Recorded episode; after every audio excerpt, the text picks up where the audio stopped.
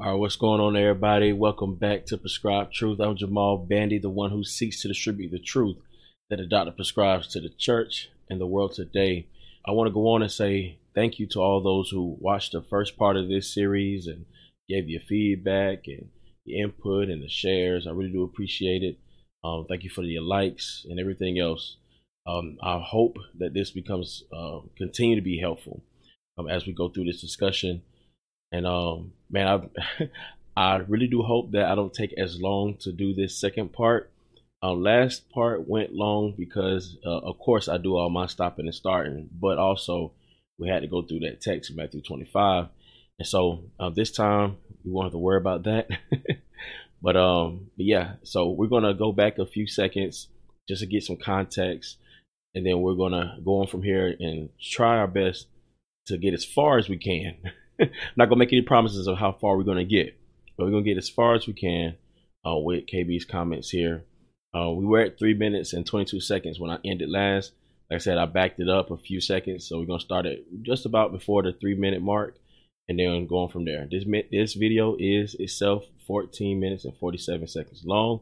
Um, so yeah, so you know we got ahead of ourselves. If you want to contact me, you can do so by emailing me at prescribe.truth at gmail.com. Uh, you can call me. The number is in the description. You can call me, leave a voicemail, or text your questions or whatnot. You can do that there. Also, um, if you want to support this ministry financially, you can do so by joining me on Patreon. For only a dollar more a month, you can really help the show, the podcast, and the content that I do. I really do appreciate you guys. Um, I had a new patron this week. Thank you so much for your contribution. You know who you are. I'm really grateful for you guys. Grateful for all my patrons. So um, I really do thank you guys. You don't know how much it means to me, uh, especially in this time like this as um, as we go forward and times get crazy. So the fact that um, someone decides to contribute to this, knowing what everything is going on and this craziness in the world, it, it says a lot. So I really do appreciate you. Um, so yeah, so let's get started and uh, let's see where we go. I just want to say two things to you real quick. Number one, I would encourage you to not make your first contribution critique. Don't let your first co- don't don't come alive to give instruction. Not that your instruction isn't true or good, but you have to realize that rules without relationship often incite rebellion. So let your first contribution be compassion. Let it be compassion. The second thing I want to say to you is Okay, so he stops there. Now, I know I addressed a part of this in the last video, so I won't go down the whole rabbit trail, but it, it, it seems to me that when he brings in this last part saying, don't let your first contribution be critique, and after he says all the other stuff he says, he says, but let it be compassion. Why, why differentiate the two? Why make the distinction as if if you give critique, then you obviously don't have compassion? If you have compassion, then you're obviously not going to give critique. I mean, as a Christian, I think that's very far fetched, very far fetched, because we're called to have compassion on sinners. We're called to have called to have compassion on the world, and with that compassion, we give critique. Guys, when we go and tell someone that their sin is causing them to be in enmity with God, that's a critique. We're we're giving them criticism. You know, we're being critical in what we're telling them. That's just the truth of the matter. Now you can be critical in different ways. You know, some people go out there and be critical of people's sins in a rude and harsh way. But there's a way to do it in compassion. You know, and the way to do it in love and charity. And so I, I find a problem with that. Is that it's, it's like putting you in a box, like, oh, I better not say anything because I really do care about these people. I really do care about my black brothers and sisters. But if I if I say something, then I'm I'm gonna be seen as not being compassionate. Like that's crazy. That's crazy. You know, so we can't get any further in our conversations like that. But also look at the double standard here. Because that in turn then they have to say that, well, when they give critique of white people and you know, and the systemic racism and people who, who they believe are being fragile in their whiteness and everything else is white fragility, well, they're not showing compassion then because they're being critical. They're criticizing people based on you know their standing in life and the wealth or the uh, the skin color and everything else. They're being critical, so obviously they're lacking compassion, right? See, it doesn't work. It doesn't work. You know, and so and this part isn't helpful. Like that's not helpful for us going forward in the conversation. It just stands to hold us back. So um, let's continue. Is let your contribution also be listening. A friend of mine uh, tweeted something last week that his professor said in college. He said that listening, he said it like this being listened to is so close to being loved that people can hardly tell the difference. Listening, hearing, and not just acknowledging or waiting to respond. Yeah, finish, finish, finish, so I can tell you you're wrong. But hearing somebody in such a way that you believe what you hear, that let me let me let him finish. builds relationship, which then opens the door for a change of direction. All right. So there's a lot here, and I'm gonna try not to be too long with this. So the second part is let your contribution be listening. And we hear this a lot all the time. All you gotta do is listen. Y'all not listening. Listen, listen, listen, listen. That's it. And it's assumed that we're not listening because we give critique. But that doesn't make sense. And it never has made sense. You know, we we give a critique because we have listened. You know, and this doesn't work in any other place. In any other place when we're talking about sharing the truth of God's word or or apologetics in any context. Like we listen, right? We listen to people, we listen to people's arguments and their their objections with the scriptures. We listen to them, but then we also give critique on what they say, and we bring the truth. That's what we do. That's the exchange, right? Even in sharing the gospel, that's a critique on one's life, you know, and what they should do, right? That's what we're telling them. And so, so with that, that's with compassion, but it's also because we listen to them, you know. And I understand he talking about, you know, there are some people who listen to respond. Like I get that. There's some people who ain't trying to hear what you got to say. They're trying to wait till you finish so they can respond. But I want you to hear this too. When you've heard the same arguments over and over and over and over and over again and have responded to those arguments over and over and over and over again, then yeah, you get to that point. It's the same thing when you're dealing with the atheists. What about the atheists who say, "Oh, God can't be real because he he condones murdering babies"? Like you've heard that. So okay, we listen to respond because we already know what they're being, what they're saying. We already know what to say. You see what I'm saying? It ain't that weird. And then we don't listen to believe what they're saying. You know, like that's not why you listen to someone. And he says, uh, you know, don't just listen to acknowledge. Like, no, I'm going to listen to acknowledge. I'm acknowledging what you say. I'm listening, so I understand what you're saying. I'm acknowledging what you're saying, but that doesn't make it true. And he's saying that the only way you can truly listen to someone if you're listening in a way to believe what they're saying. Yo, that's not that doesn't work in any context. Definitely doesn't work biblically. You know, you don't hear biblically where we just listen to believe everything. No. The Bible even tells us to try everything by the Spirit. So if we hear something that's false, that we're listening right, we're listening to what someone is saying and it's false. The Bible doesn't tell us to believe everything we hear. You know, so we have to have discernment. And in order to be discerning, we have to be critical in our thinking and in our listening. So it makes absolutely no sense to tell someone, hey, for you to truly love me, you must listen to me, but listen to me without critique, listen to me without wanting to respond, and listen to me and uh you know and just believe what I'm telling you. That makes no sense. No sense. And this, you know, and I, and I doubt, I doubt that KB would use this argument or use that that way of thinking when it comes to him sharing the truth of God's word to anyone else. If he's talking to a Muslim and a Muslim is trying to tell him, be critical about his life and, be, and tell him and, li- and wants him to listen to what his ideals and what he thinks the right the right way to go. He won't stand for that. He won't listen to that to believe that. That's not how he will do it. So maybe there needs to be some understanding of what he means by listening to believe, to actually believe what you're saying. You know, I mean, because I can believe you mean what you're saying.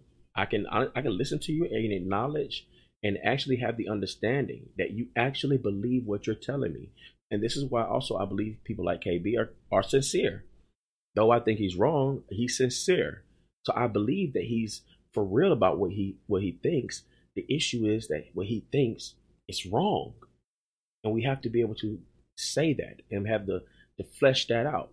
You know, but he's not wrong for the sake of me saying he's wrong. There's a reason why he's wrong, but we can't get there if we're you know cut off at the knees and can't speak about it. You know, because we're not truly listening. You know, or we're not being truly compassionate to their standards. All right. So yeah. Okay. Think about your relationship with God. Without hearing Him, you don't, you, can't know Him. You don't know what He wants or who He is, and He interacts with us through listening through His Word, to His Word, talking to Him, and Him talking to us. Right? Faith comes by hearing. By- but notice the exchange when He when He gives the comparison between us and God. There's an exchange. God speaks to us through His Word, but we also respond. You see what I'm saying? Like there's a, there's a response whether we believe or, or don't believe. There's a response. You know, so there's obviously an exchange going on here, right? And so when we pray to God, He still responds to His word. He's listening to us, right? He listens to our prayers. He hears our prayers, but He doesn't just not respond. He responds to His word. And sometimes that response is something we don't like. Sometimes that response is something that goes against what we think because we're flesh and his thoughts are higher than ours. You see, is God wrong? You know what I'm saying? For for not believing in what we say, even though he hears us? No, he's God. You know, so I don't know that's I don't know that was a pretty good I don't know that was a good um, comparison to bring in bring the bear for KB here, but you know, but to me I see an exchange between two beings here. You got God and man. There's an exchange here, conversation where KB is saying only way we can have a dialogue is if you listen to me and don't be critical.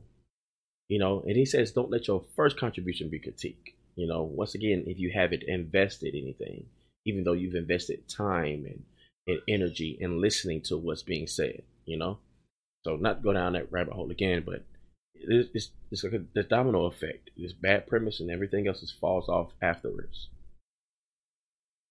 by the word of God. Now that's obviously in the salvation sense, but there's a principle of that that that I think applies to our interpersonal relationships. If I can't talk to you and you hear me and have faith in what you're hearing, you can't speak into my life.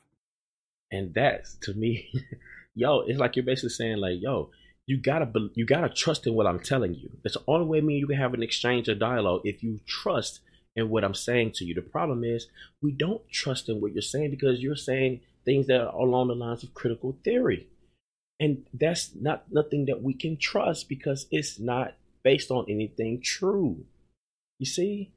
And so if you're telling me that the only way we can have a discussion and the reason why you won't talk to people like myself is because we won't have faith in what you're saying. That's scary, guys. That is scary. Because that means we can never have a fruitful dialogue, ever because I would never trust in that. And see, the thing is, you shouldn't talk to me for hopes that I would trust in what you're saying. You should have a conversation with me to help me see the truth in what you're saying. Help me see the truth in what you're saying. And that's why we want to have a dialogue. I don't want you to have faith in what I'm telling you. I want you to trust in what the truth is. You see, if I can point you to the truth, the foundation, then follow the truth because the Bible says that all truth is God's. All truth belongs to Him. Jesus is the way, the truth, and the life. The goal is to show you the truth. Now, whether you accept it or not, that's on you. But that's our job. And so your job should be the same. If you feel like this is a gospel issue, then you should be trying to show us the truth, not hoping that we trust and have faith in what you're saying in order to have a dialogue. That's why, man, we will never be able to have a fruitful conversation with ideas like this. Like this, this is how we do anything else. KB doesn't go and share the gospel to anybody else with this mindset. He doesn't go have a conversation with anyone else about anything else with this kind of mindset. It's only with this issue that people are having this kind of mindset where you can't have a dialogue. I've never seen in the uh, across all of apologetics and everything else that we deal with, and all the time, you know, you know, singing the songs and everything else. I've never seen where people are so afraid of having a drawn out conversation about something they deem is so important. Because when it comes to anything else, We can talk for days. We can talk for hours. But when it comes to this, we can't even talk for two minutes. And it's a shame. It's a shame. So listen, let me say part B. Uh, that was A of part two. But let me just say B, the second thing would be if you are a white person who, by merit of sort of existing, it's not like you've you've intentionally tried to to turn your back on all things that have to do with race. It's not the that, that you are simply just bathing in a fragility that makes you uh, recalcitrant to all conversations that have to do with the vulnerable. You've just been kind of living your life and not realize that there's a second America here where people are suffering and hurting and are, are uh, uh, and dying at the hands of state violence. If you're just finding this out, or if you've been mildly aware of it throughout the years, Christian minister, white evangelical Christian minister, but you have not spoken out against it or you have not been intentional about defending it, you probably haven't done that because you have not realized how serious it is, or you refuse to realize how serious it is, or it might interrupt those who don't care about that who are giving you money. Here's an opportunity for you as well. Whew. Yo, guys, you gotta understand how much it took for me not to keep pausing that guy when he was when he was saying all that. And I want you to, I don't know if you noticed the word that he used earlier, recalcitrant.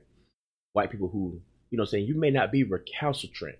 Like that's that's a big word. Let me tell you something. I looked that word up. I had to look it up I never heard it before until he said it. And I was like, ooh, that sounds that sounds spicy. Let me let me look that word up. And so the basicness of that word is basically like you're being rebellious, like you're being stubborn and rebellious against ideas. And beliefs and understanding. That's what it. That's basically it. You look up the word and, and break it down. That's what it is. It's the fact that you're being stubborn and rebellious against a set ideas, a set the set ideas of beliefs. Like, so if you're a white person, you know, you may not be recalcitrant. You may not be bucking up against what the what these ideas are, which the ideas be, you know, going along with the critical race theory and everything else. So you may not be that type. And that right there bothered me when I, I mean, it bothered me when I looked at the word and realized what it meant. It's basically like, man.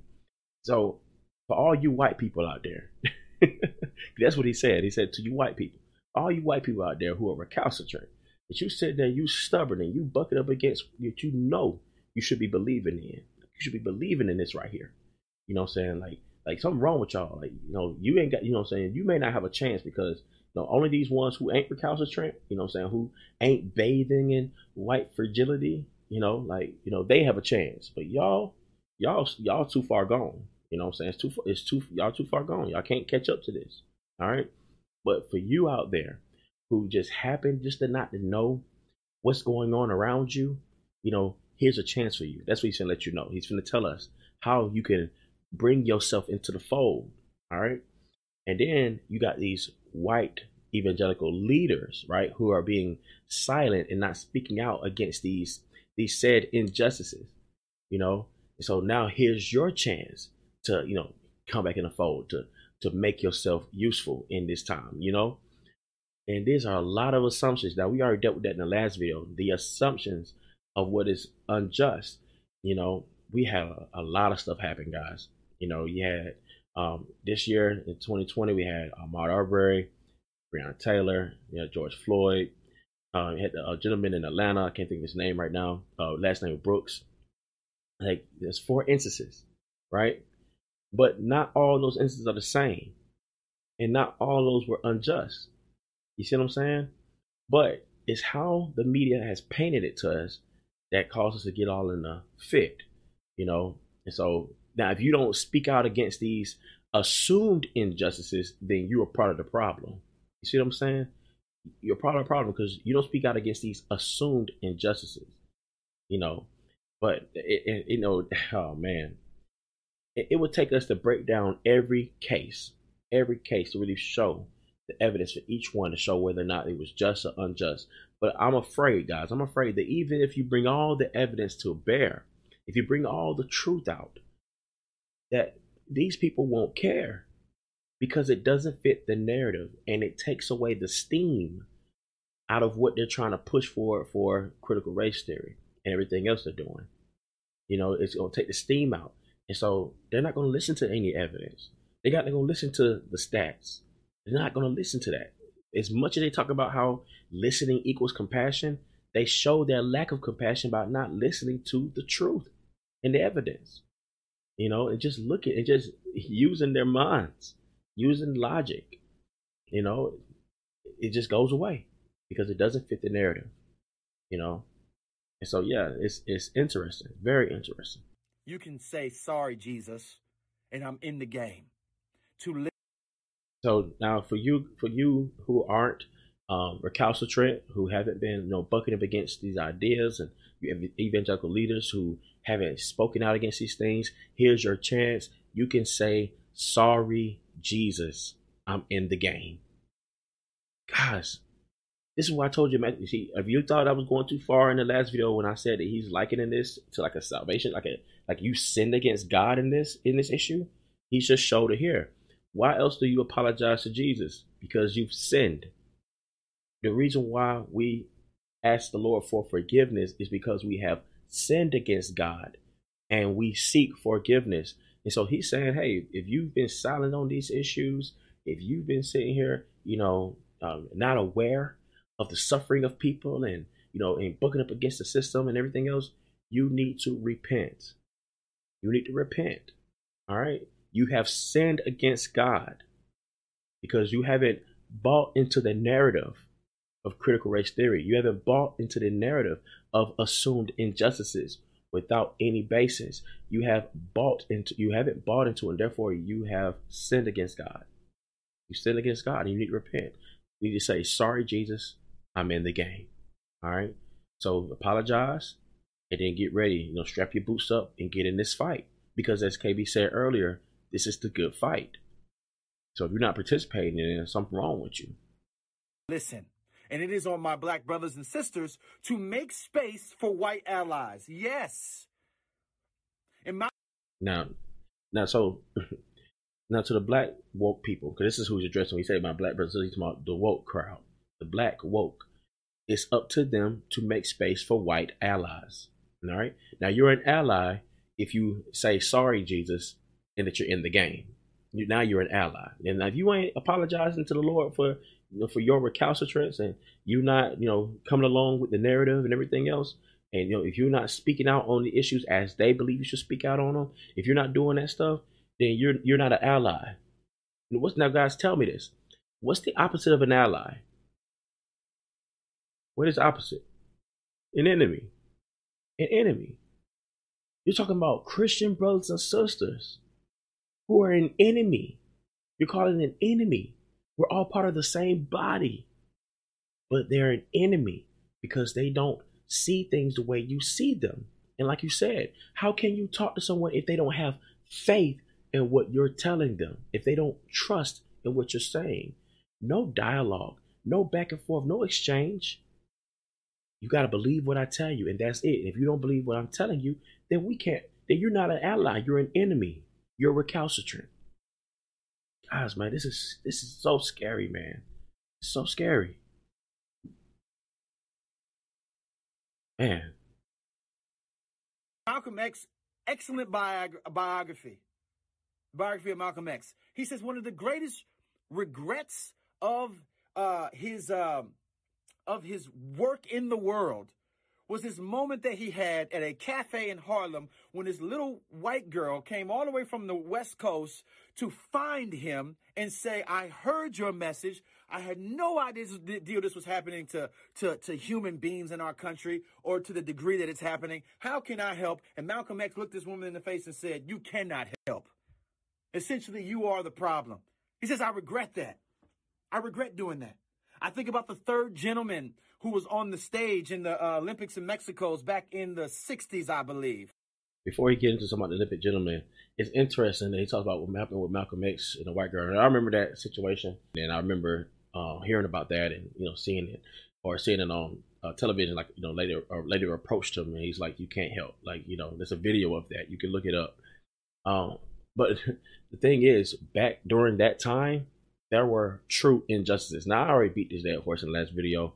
I'm not trying to go down that road again this time. I'm saying I'm not gonna try to be as long, but there was true injustices, right? true true things was going on, and there were some people who were truly just ignorant of not knowing what's going on around them because things in the South were different than they were in the North. Though they heard about them and everything, see like you hear about it in the news, but some people just didn't hear about it in a degree as others. You know, the news travel faster today than it used to. You know, just that's just how it is. You know, and so yeah, he probably did regret all that. And that's cool. So he's trying to appeal to the woke the woke blacks to make room, make space for white allies. The problem is that the situations that was going on then are not going on now. You know, and then the issues that you're deeming to be unjust today aren't truly unjust. You know, and so it's like, uh, you know, and not every story. Let me be fair. Not everything that y'all claiming to be unjust are unjust. But in order for us to uh, flesh that out, we have to have a meaningful dialogue, which people like KB and others are not willing to do. You know, because he's like he said, you believe what you you believe in what you're being told, and then that moves into a change of direction. The goal is for you to come our way, come this way, not to really see if this is the right way to go at, at all, but that hey, we got the right way. Come our way. If it don't lead to coming our way, then we don't need to talk at all. And that's you know that that's unfortunate.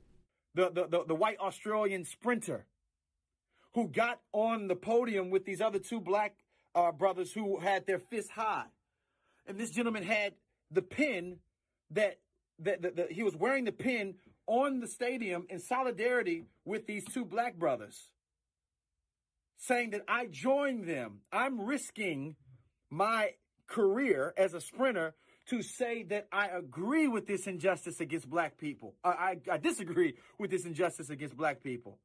To then, he went home. It's a great story about this. Please look it up. He went home to Australia and was disgraced, never allowed to run uh, in on, on the levels that he kept qualifying for. He kept qualifying to keep going, but they wouldn't allow him because he was disgraced with the other two men who put their fist up. He went back to a community, a white community that disregarded him.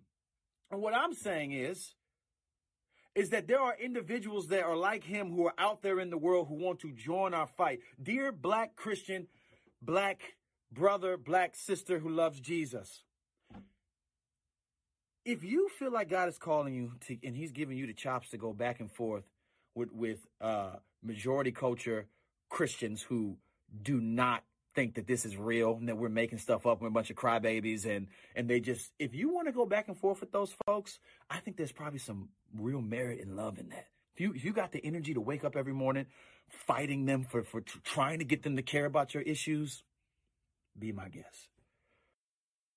Yeah, so I'm, gonna be straight up like, nah, I don't think y'all crybabies. I, I you know, I don't know who's maybe some people have called you crybabies. I'm, I mean, so much has been said in this conversation. Like I said, it's been exhausting. I'm pretty sure somebody probably called y'all crybabies and you know just making stuff up. You know, like I said, I believe this, I believe KB sincere. I believe others who other Black Christians who voice these issues are being sincere. I just think they're blinded. They're blinded by a racial lens. That's why they can't see the they, they can't see the truth. The veil is still over their eyes. You know, just like when you're talking to anybody else in the world, in the culture, the veil is over their eyes. They can't see the truth, you know, and that's what it is. So no, I'm not saying you making it up. Like you know, it's a ghost. You know, you've been duped, you've been played, but you can't see it. You know, you you can't see it right now because your emotions are, are run amok in you, and you can't see it.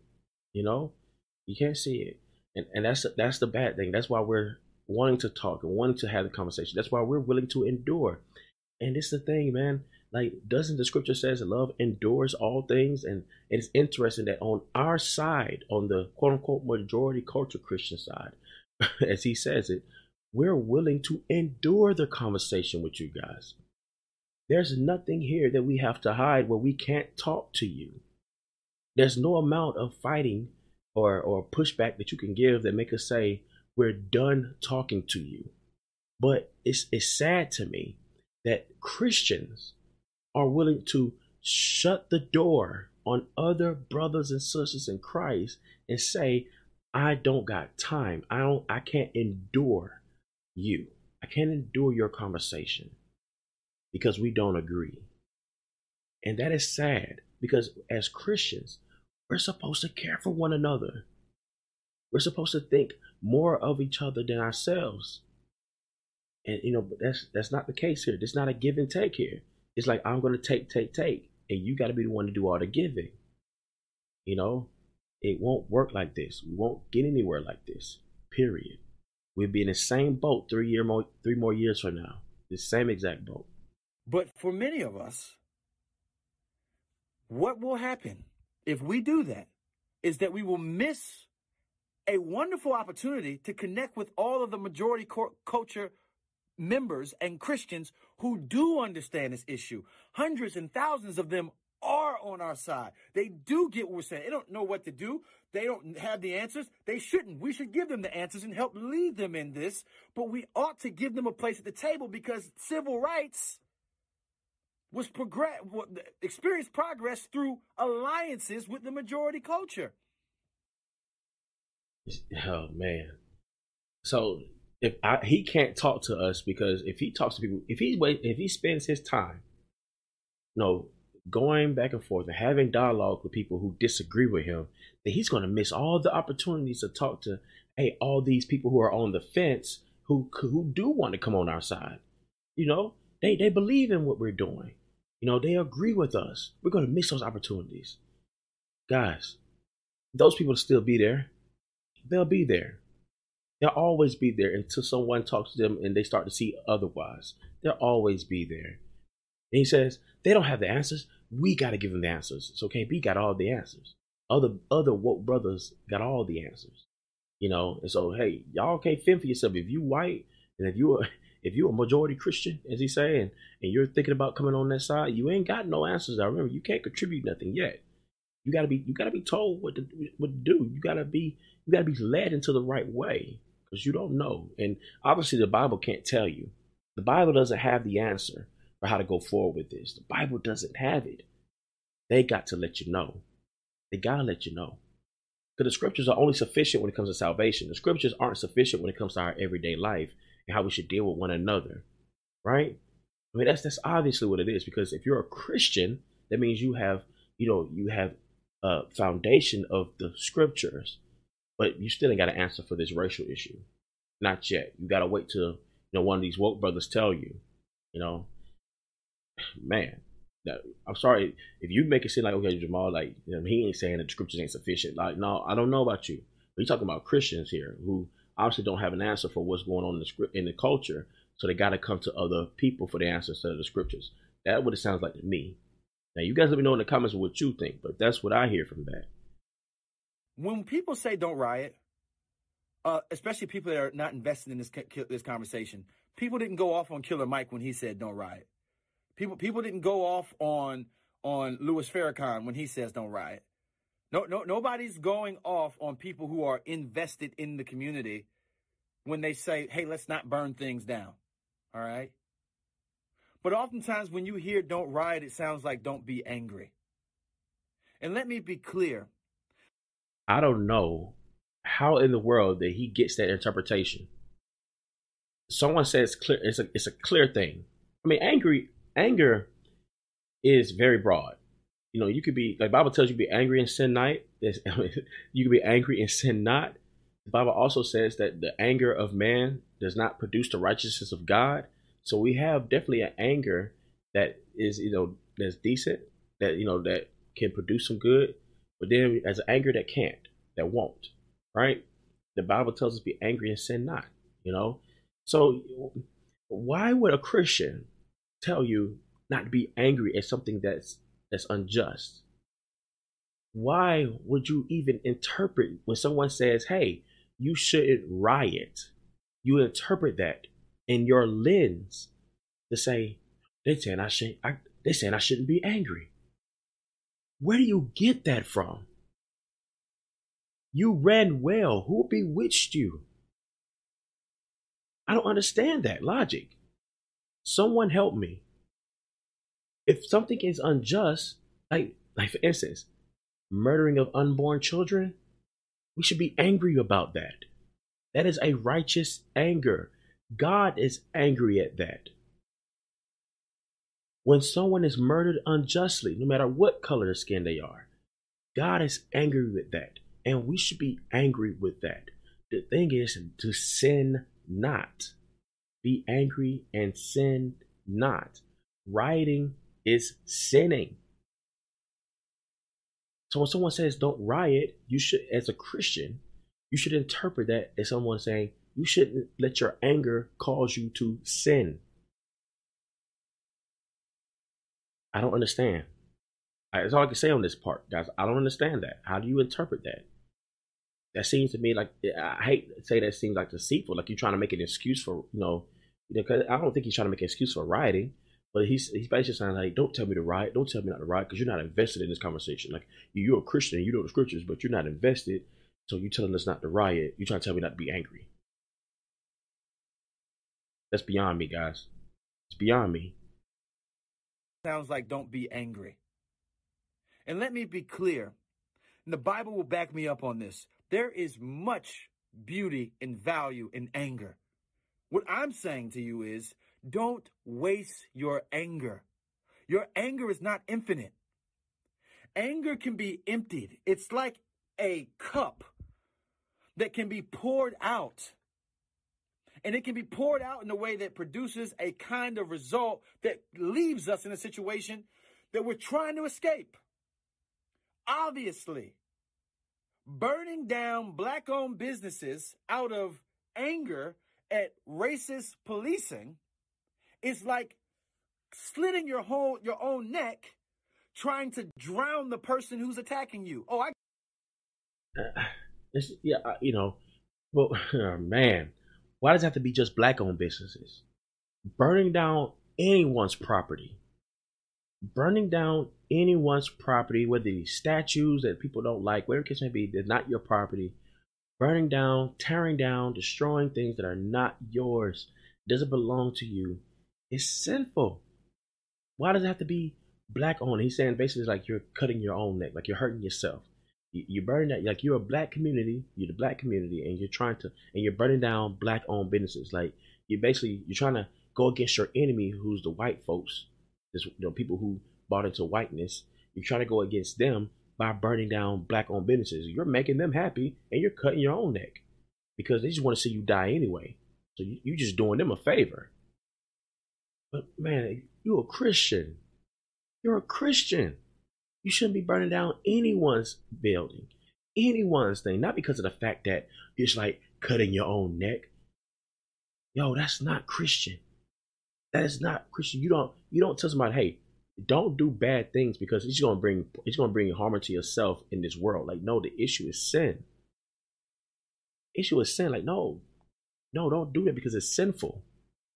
Don't don't just not just black owned businesses, but white owned businesses, you know what I'm saying, structures that were built that, that was put up that you may not like, they're not yours. They don't belong to you.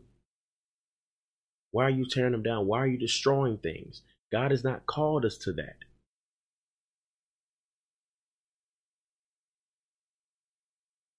I got something for you. Ha! I'll bleed on you to death. We don't attack ourselves to push back against the enemy. It doesn't make sense. And we know it doesn't make sense because it really isn't about the justice at that moment. It's about the rage and exploitation making us out to be counterproductive. So that should be obvious to us, okay? However, you still got this anger. What should we do with it?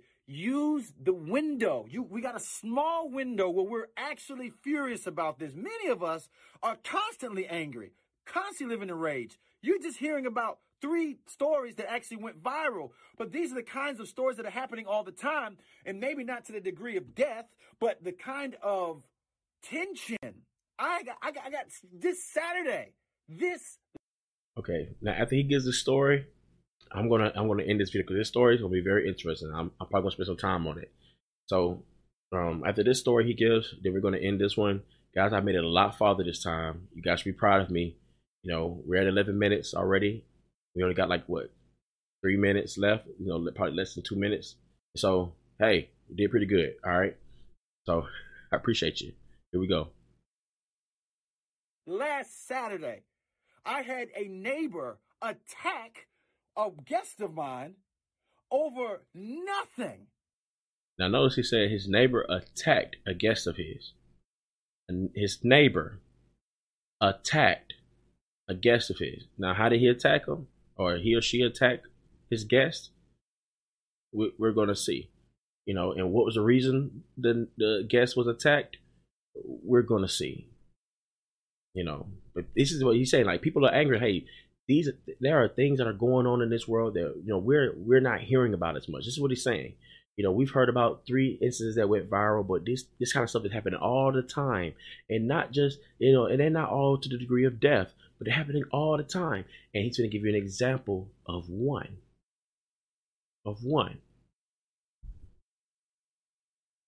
The only thing we can point to is race. We are dealing with this interaction. But now I had to rewind it a bit, rewind that again, because I want you guys to hear that again. I want you to hear straight through without me pausing it.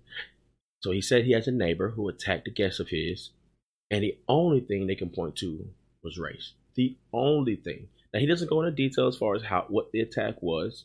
It isn't. He doesn't go into detail as far as um, you know, what make him think it was it could only be race. He just says it. You know, we assume he says neighbor, so we assume this is a white neighbor, and we assume that his guest had to be a black person.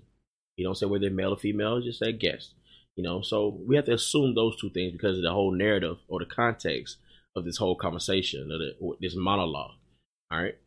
So we got that. That this is obviously a white person and a black person, you know, but the white person attacked the black person, and it could, and the only thing they could point to was race. That was it. But these are the kinds of stories that are happening all the time, and maybe not to the degree of death, but the kind of tension. I got, I got, I got this Saturday, this last Saturday, I had a neighbor attack a guest of mine over nothing. The only thing we can point to is race. Now, I'm gonna stop here. So this is 11, 11 minutes and 39 seconds, guys. Did good today. Look, man, this is why I have a problem with this part here. So my thing, if if you're trying to show an example of of this true tension between race, you know, races between blacks and whites in this sense, and this this justifiable anger that people are having, you know, then it would be it would it would you would think that you would want to give a better example of of, a, of something that took place to show you that it's not always to the degree of death, but you know, it's something like this can happen, right? You know, some kind of aggression, right? So he points to an attack on his guest from a neighbor, all right? And he says it was over nothing. Now, we don't know the details of that. I mean, only KB, eh, the, the guest, the neighbor, and God know. They're the ones who truly know the nature of that confrontation, you know. So I don't want to, I don't, I want to hope all things. I want to believe all things for my brother here that he's not telling us a lie that they didn't really get into it. Like I'm pretty sure they probably did get into it. But when you say over nothing, that's subjective. You know, that's that's subjective because to the neighbor it could have been over something. You know, like something valid. It could have been. And the guest may may have done something that required the neighbor to say something. Could have. We don't know all the details. You know, we're just going off what KB said. But this is the thing I have problem with because, like I said, we don't know all the details as far as the confrontation. Ain't much to say there. The problem I have is the automatic assumption of it being a racist issue. The only thing we can point to is race. KB, that's a neighbor of yours. And you're telling me the only example you can tell us of tension is a neighbor attacking your guest? Why not the neighbor attacking you, being that it was your neighbor? Aren't you black? So why not? Why haven't the neighbor attacked you? Why why didn't you come up with a, come with a story of the neighbor saying something to you out of the way? And this is my thing. If if someone truly said something wrong to you in that sense or did something wrong that was that was like racist, you would have said something vague as attacked. You would have you would have been more direct with it. Like like oh man, they, they said there it called him a this, called him a that. Or, you know saying, it said racial slurs. No problem. You didn't want to go into details. You you would have clearly said my neighbor yelled out racial slurs at my guest, or my neighbor, you know, basically made made fun of, mocked my guest based on the skin color. Like you know something, no detail. I mean, not a lot of detail, but just something, because you're trying to demonstrate the kind of tension that is going on. So you would have been more direct in that. So the fact that you just left it so vague, you know, it's like, what? How do you, like, how do you assume it was race? How do you automatically assume it's race? And then you say, well, Jamal, you wasn't there, so how do you know? Because he said the only thing they can point to was race. That means they had to think about this. They had to think about, man, like, what happened? Like, man, they, they really got upset. it had to be because you're black, man. Could be no other reason. I mean, they had a. I mean, I'm pretty sure they had a pretty good day today. I'm pretty sure that you know they ain't going through nothing in their mind. They was they was doing pretty good until you showed up at my place. You know, when you showed up at my place, they, they you know, saying they meter went up, they race meter went up, and they had to attack you. That that's the only way we can. That's the only thing we come up with, guy. You know, that makes absolutely no sense. No sense. And I feel bad for that neighbor I, I, I feel bad for the neighbor, man, because this is what happens. People get bear false witness against. False witness. You had you mad at me because my black skin. That's bearing false witness. You don't know. But you're assuming that. And you're using that as an example of racial tension. When that couldn't have even that may not even been the issue. And you don't know that. But as a Christian who's supposed to not want to bear false witness against other people, who who who does who wants to seek the truth and be truthful not to bring a charge against someone unless it's valid. Like, why would you just automatically assume it's race without actually talking to your neighbor and finding out what it is? Or you worry about, oh, they won't tell me the truth anyway. Well, let that be between them and God then. But you can't automatically assume it's race because it, your neighbor attacked him over nothing. Because my thing is, that's your neighbor. Your, that was a guest in your place, but that's your neighbor. So why didn't you have a story about your neighbor attacking you? I mean, it seemed like your neighbor all of a sudden was cool with black people until your your guest showed up. Don't make sense to me. I'm not buying it. I'm not buying it. You know, but that's my right. I don't have to buy it. You know, and this is why I guess BKB won't have a conversation because I don't have faith in what he's saying. I don't have faith. I don't trust what he's saying you know. And so yeah, it's unfortunate, man, but that's why we can't have conversations. We can't have dialogues, you know. Anyway, guys, this is all I'm gonna do for tonight. And I'll thank you guys for listening, for watching. Once again, you can contact me by emailing me prescribe.truth at gmail.com. If you want to call me, you can get the number in the description as well. Um, I don't know when I'll do part three, probably sometime maybe later on this week or next week. Uh, thank you guys once again for all those who watched before and watch the other one and all the responses and the shares. Um, share this video. You know, like it if you like it, if you find it helpful and everything else. And remember, this world is full of errors, but the only thing that the doctor prescribes is truth. Blessings.